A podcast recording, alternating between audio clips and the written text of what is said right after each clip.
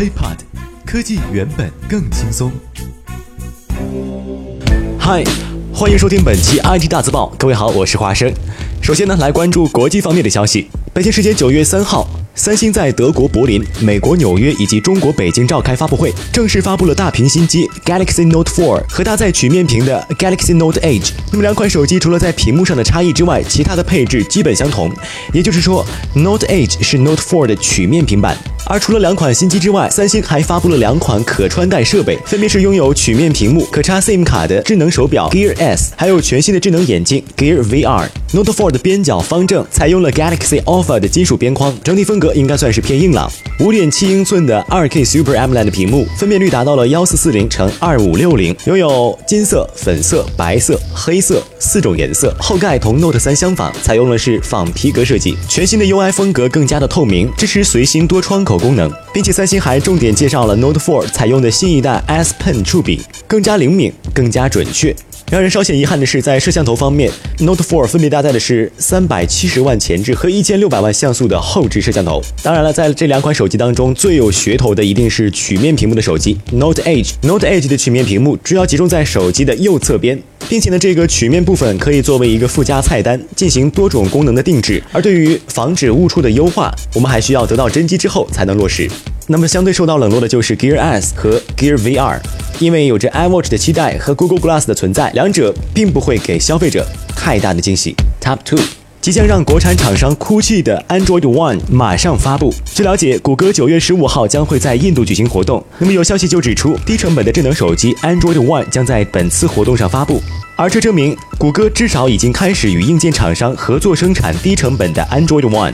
那如果谷歌真的可以让制造商生产出质量过关、价格低廉的智能手机，那么这又将是 Android 的市场又一大进步，因为可以促成 Android 在全球范围内拥有更广泛的用户群体。那么在这里呢，主播突然觉得 Nokia X 系列好遗憾，很悲剧。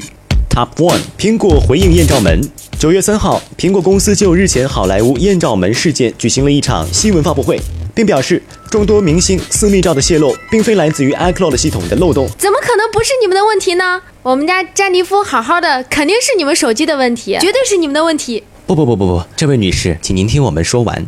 真正的原因，其实是因为你们的密码太好猜，黑客呢才会对你们的账号进行定向攻击。您自己说吧，您的密码是不是一二三四五六七八九零？OK，我们再来关注国内方面的消息。四 G 版锤子手机获得入网许可。在今年五月二十号，锤子科技正式发布锤子手机 Smartisan T1 的时候，我们都得到消息，手机并不支持四 G 网络。而就在几天前，四 G 版的锤子手机却现身了工信部，并且拿到了入网许可。